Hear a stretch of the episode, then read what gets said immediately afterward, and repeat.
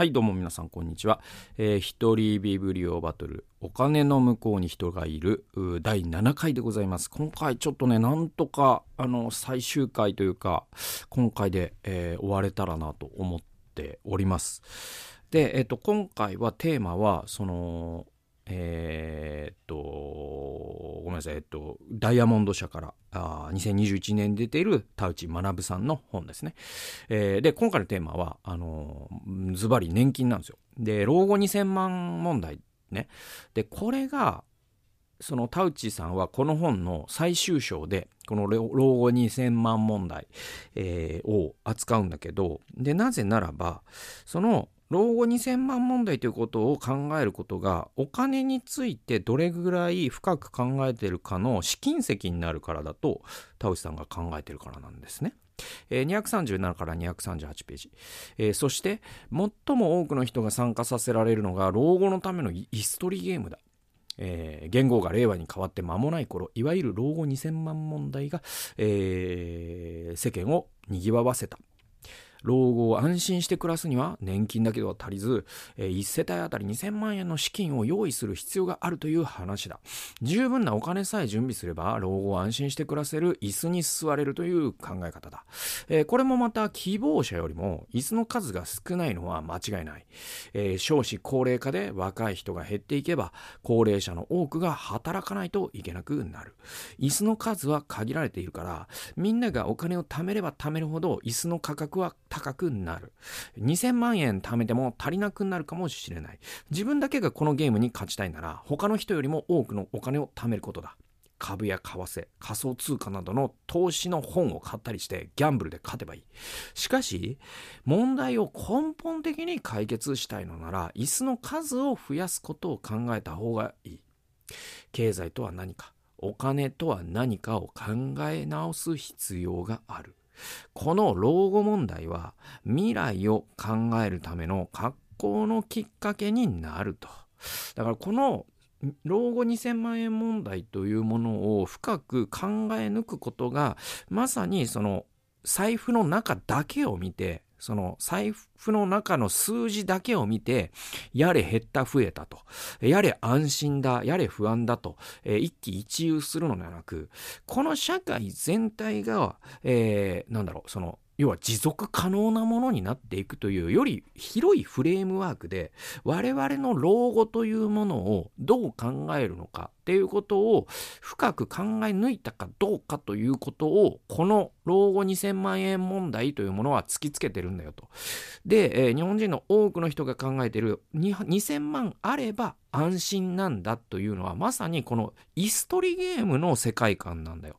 で、この椅子取りゲームの世界観の何がまずいかというと、これゼロサムゲームだからなんですね。で、それは、えっと、あた、なんだ、その国立大学の入試みたいなもので、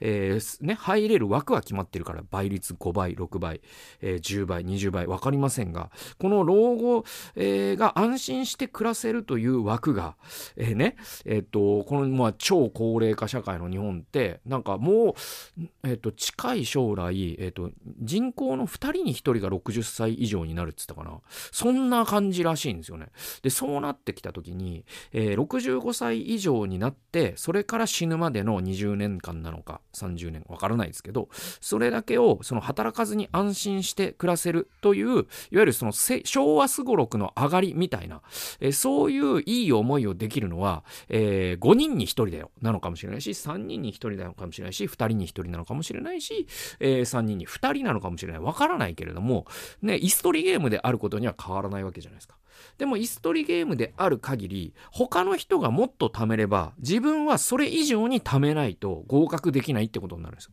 で、これをしてる以上、我々は他の人を蹴落とすことでしか幸せになれないんですね。だけど、えー、実は社会って、プラスサムの部分もあって、プラスサムで、まさにこの船全体のことを考えるっていうのかな。まあ、よく宮台真司さんという社会学者が今の日本のいわゆるこう正社員の既得権を守ろうとかっていうことで一生懸命になってる人たちってその全体が沈みゆくタイタニック号であるにもかかわらずその甲板の上でイストリゲームをやってるという不毛なことをしてるよねと。タイタニックが沈まないようにどうすればいいかということをそこから目を背けていて、やっぱりそういう人たちっていうのは、あの、なんていうのかな、すごくゼロサムゲームで生きると人ってクズになるから、クズになっちゃうよねっていうことを言ってる。で、この老後2000万問題でクズになる人っていうのはまさにそういう世界観で生きているということに僕はなるんじゃないかなと思います。次いきますね。はい。すいません。えー、で、えー、このね、年金問題の盲点ということを、田口さんは言っていて、246から248ページ。今から50年以上前、1970年においては、8人以上の現役世代が高齢者1人を支えていた。2020, 人は、えー、2020年は1.9人。2050年になると1.3人になる。2050年っていうのはちなみに今から30年後ですから、えー、僕は75歳。ちょうど僕がまあその、おそらくその時には今の65歳がその2050年では75歳っていうなんかそのどんどん老後というのが、ね、年齢が上になってるから多分、えー、日本で今その定年退職という制度はおそらく近未来にはなくなると思うんだけども、えー2050年になったら多分75ぐらいで、えー、まあ引退かなっていう人が多くなってると僕は予想する。であるとするならば、その時には 老後を支える人って、えー、1970年には8人だったのが1.3人になってるんですよね。すごいですよね。で、年金保険料も少なかったし、だから1970年は年金保険料も少なかったし、この人た、えこの頃の人たちは負担が少なくてラッキーだったのだろうか。で、これラッキーだったと考える人が多いんだけど、こっからが田内さんの面白いところで、まさに社会全体を考えた時にどうなるか。そんなことはない。お金の流れだけで見えてくる負担は全体の一部だ。当時の社会はお金には現れない大きな負担があった。何だと思います？それは子育てだ。先ほどの表は現役世代と高齢者の人口バランスだったが、今度のこっちの表は、まあ、この本の中の表なんですけど、この表は現役世代と子供の人口バランスだ。1970年に老後を迎えた人たちが子育てをしていた1940年。一人の子供をたった一人の現役世代で支えていた。だから大人一人に対して子供一人だったんです。2020年どうなってるか。一人の子供を支えるのは現役世代3.3人にまで増えている。3.3人の大人に対して、つまりね、あの労働人口に対して、労働人口3.3人に対して子供が1人しかいない。これが今の状況なんです。だから、その、要は我々の社会ってどういうふうにできてるかというと、働ける人が働けない人を支えることで社会って社会として成り立つんです。で、あの、インマニュエル・レイビナスという人がいるんだけれど、えー、この人は、まあ、ユダヤ教のね、あの背景を持つ、あの、倫理学者というか哲学者なんだけど、この人は他者の倫理学っていうので有名なんだけど、あの、この人がよく言うのが、あの、赤ん坊を粗雑に扱うなと。それは昨日のあなただから。老人を粗末にするな。それは未来のあなただから。老人、ね、えー、障害者とかマイノリティの人をね、大切にせよ。それはいつかあなたがなるかもしれない、え、ところのものだからっていう、インマニュエル・レヴィナスっていう人の倫理学があって、僕これ好きなんだけど、でそれで言うとさ、その社会って、その、働ける人が働けない人を支えることで成立するわけ。で、働けない人にはもちろん病気の方とか障害者の方いろいろもちろんそういう人もいるでしょう。だけど大きな構造で言うとどんな社会でも働けない人っていうのは2種類いて老人と子供なんです。まだ十分成長していないから働けない。働くべきでない。勉強すべき人。だから18歳未満の未成年者。および、えー、今だったら75歳とかもうね体が弱くなってしまって、えー、引退リタイアした働けない人。この2種類の人を現役世代が支えるというのが社会じゃないですか。ね、で言うと今ってそのいやもうこねその老老人たちをねなんで働くねその、えー、この段階の世代の引退した人たちをこのねもうカツカツのもう給料も上がらない我々が支えなきゃいけないんだもう重くのしかかる社会保険料も勘弁してくれよっていうのはあるかもしれない。だけれどもじゃあその段階の世代の人とかもっと上の人たちがいい思いだけをしてきたかというとそんなことはなくて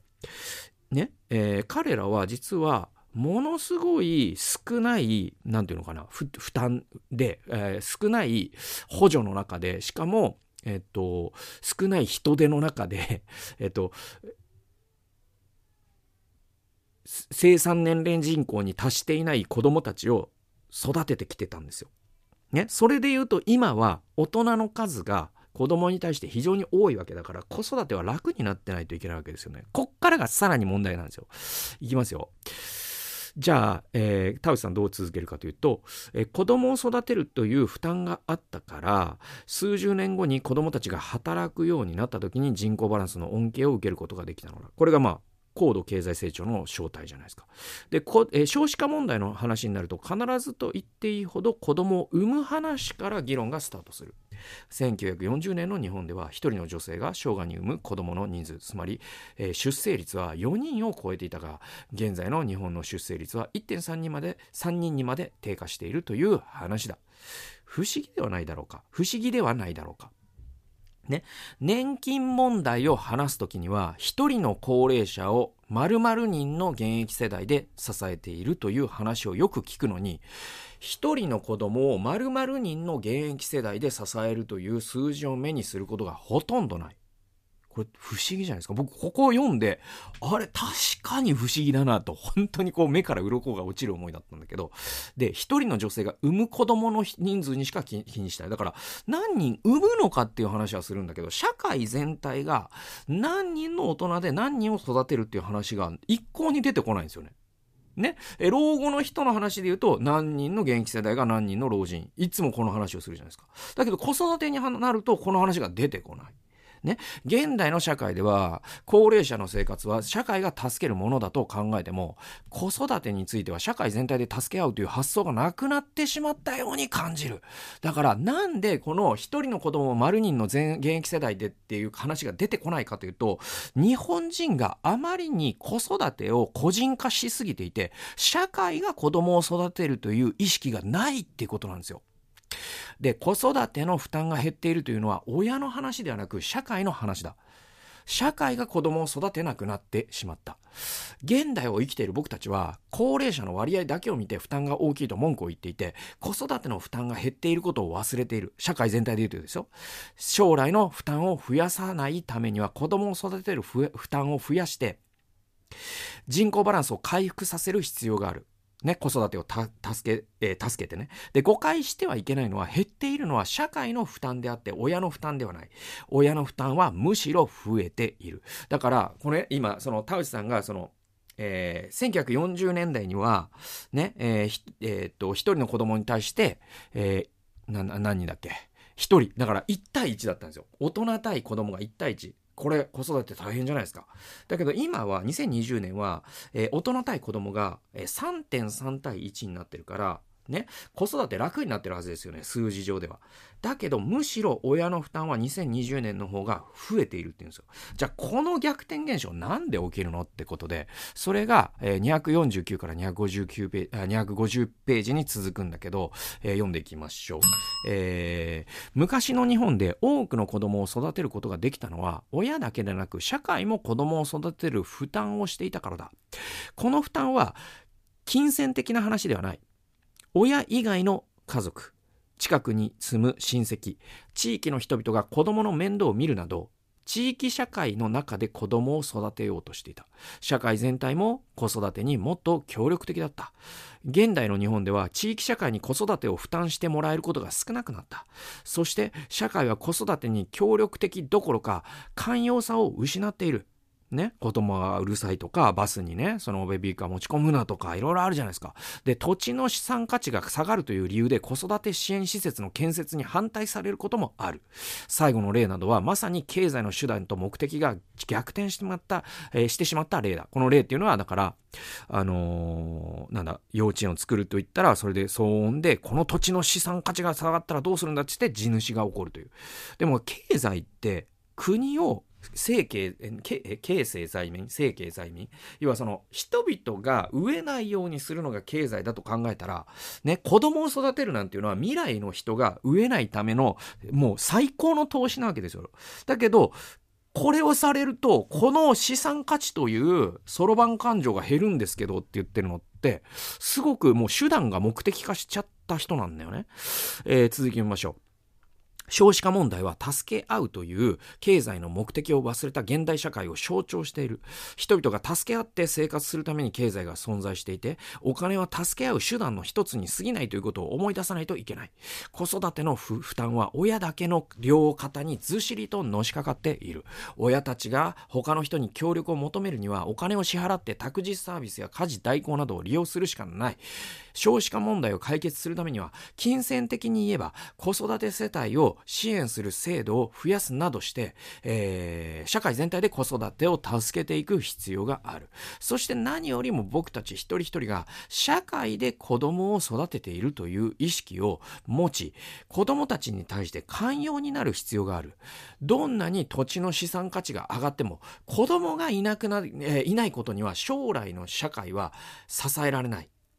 将来土地を買ってくれる人もいなくなる。本当そうですよ。だから、その、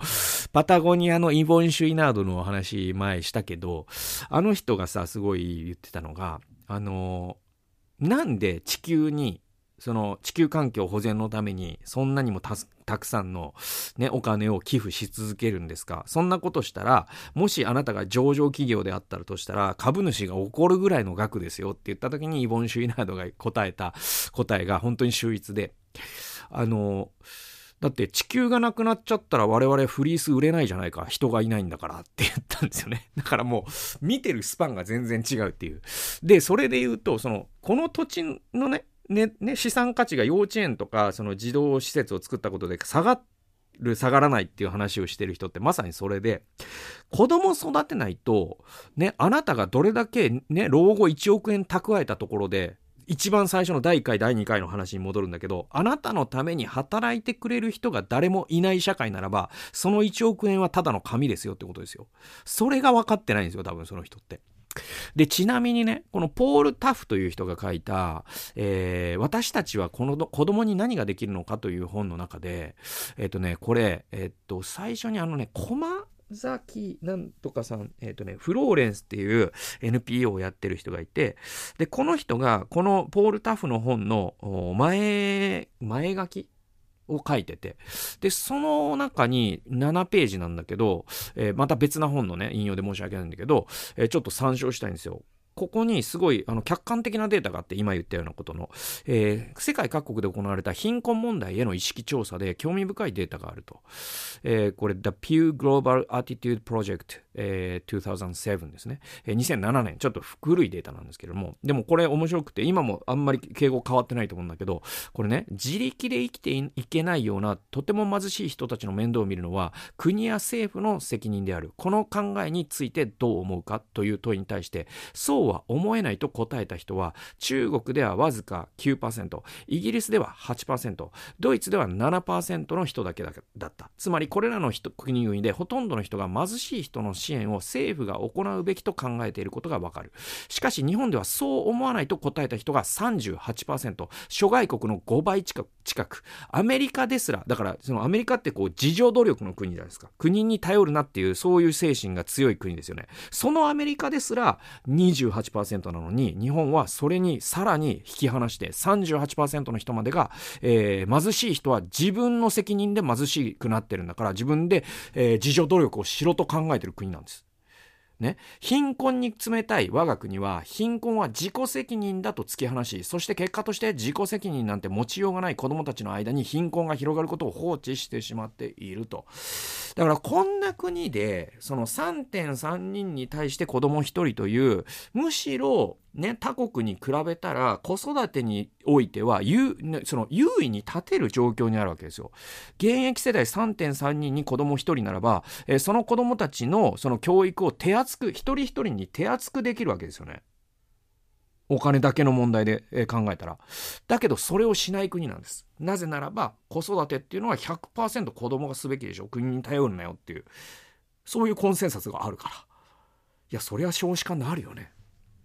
だけど何度も言うけど、子供がいなかったらあなたが老人になった時にあなたのために働いてくれる人いないんですよ。2000万貯めても意味ないんですよ。こういう話なの。でね、えー、この章の冒頭に田内学さんが、えー、クエスチョン14って言ってこういうクエスチョンしてるんです、えー、253から254ページ。さて今回のクエスチョンに戻ろう、えー、クエスチョン14、えー、僕たちの抱える老後の不安を解消する方法は次のうちどれだろうか？A 他の人よりも多くのお金を貯めておく。B 外国に頼れるように外貨を貯めておく。C 社会全体で子供を育てる。で、これの答えは、僕たちの定義によるっていうのが田内さんの答えなんだけど。で、田内さんの文章を読んでいきますね。僕たちが自分や家族だけなら A が正解だ。つまり、イストリーゲームに何が何でも勝てってこと。人を蹴落としてでもね。それが、だから、あな、僕たちの輪の中にあなたとあなたの家族しか入ってないならもうどうぞ、えー、人よりも1円でも多く貯めるというゲームを続けてくださいってこと。で他の人よりも多くのお金を貯めておけばイスイストリゲームに勝つことができる。B や C よりも A を実践した方が効果的だと。でも僕たちが国全体に広がると A は正解にならない。B や C が正解になる。外貨を蓄えたりとか、えー、社会全体で子供を育てるってことが必要。ね。では僕たちが社会全体もう国をも超えた社会全体になるとどうだろうか。B は正解から外れる。つまり外貨を貯めるだけじゃ十分じゃない。外貨を貯めることは国内の問題を外国に押し付けているだけだと気づく。C の子供を育てることが唯一の正解になるのだ。僕たちがもし社会全体ならね。で、僕たちの生きている社会は様々な問題を抱えている。それが物や労働などの分配が偏っている問題ならお金を配ることで解決できるかもしれない。だけど、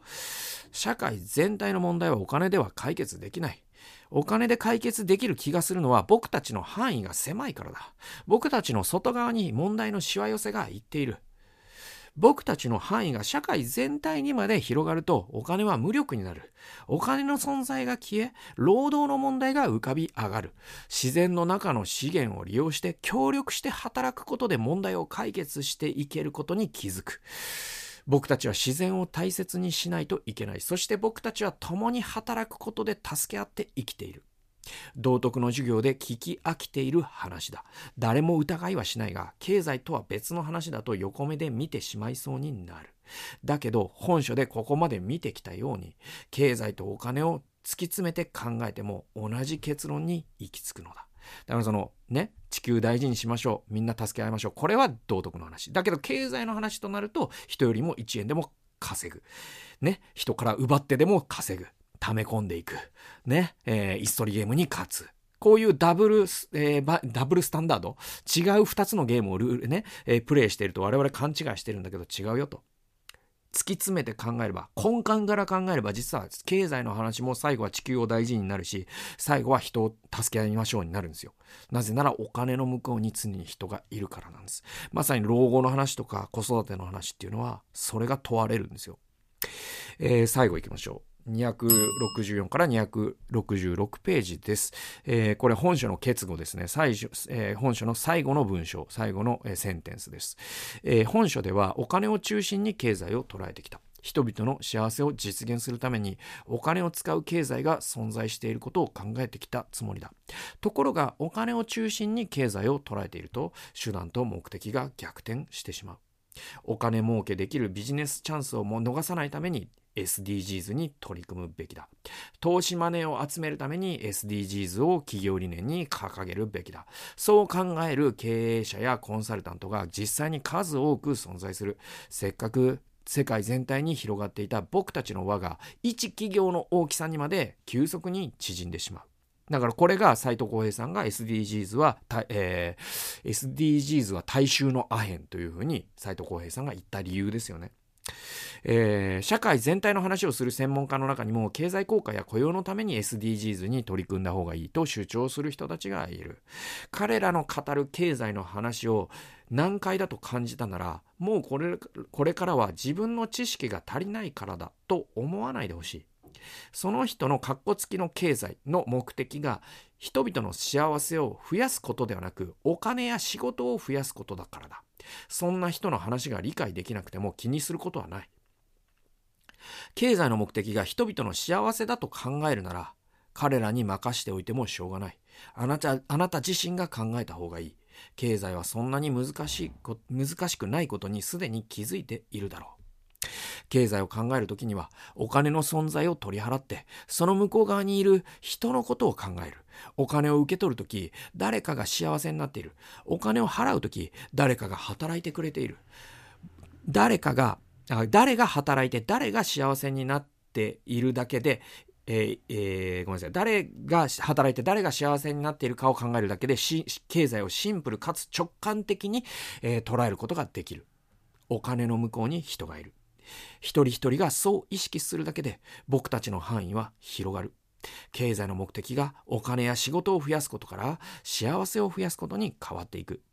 一人の問題、えー、ごめんなさい。一人の意識が変わってもすぐには社会は変わらないだろう。政治もお金の使われ方も何も変わらない。しかしだ。一人一人の力は微力だが無力ではないという言葉がある。微力ながら僕はこの本を書いてみた。それが僕たちの輪はどうすれば広がるのかに対する僕の答えだからだ。社会が良くなるためには一人一人の微力を積み重ねるしかないと僕は思っている。あなたはどう思うだろうか。2021年9月田内学ぶという、えー、こういった本なんですよね。だからこの僕たちの輪を広げるっていう話に最後はなるんだけどこれってだからそのお財布の中だけを見てる人って僕たちの範囲が自分だけなんだよね。よくて自分と自分の家族だよね。だけど僕たちってこの社会全体なんだよね。で、これだからレヴィナスが言ってることですよ。で、それを円滑に回すために、つまりお金っていうのは誰かが誰かのために働くということを円滑に回す触媒だと考えると、人々の幸せを、自分の幸せも増やし、人の幸せも増やす。そのためにお金が存在する。そういった介在にしか過ぎないんだということが分かると、我々の経済に関する見方が本当に変わってくるんですよね。で、それは、でも多くの人が今の社会ではお金というものをそういうふうには考えてない。お金を記号だと思っている。財布の中だけを見ている。えー、他の人よりも1円でも多く蓄えようとしている。1円でも多く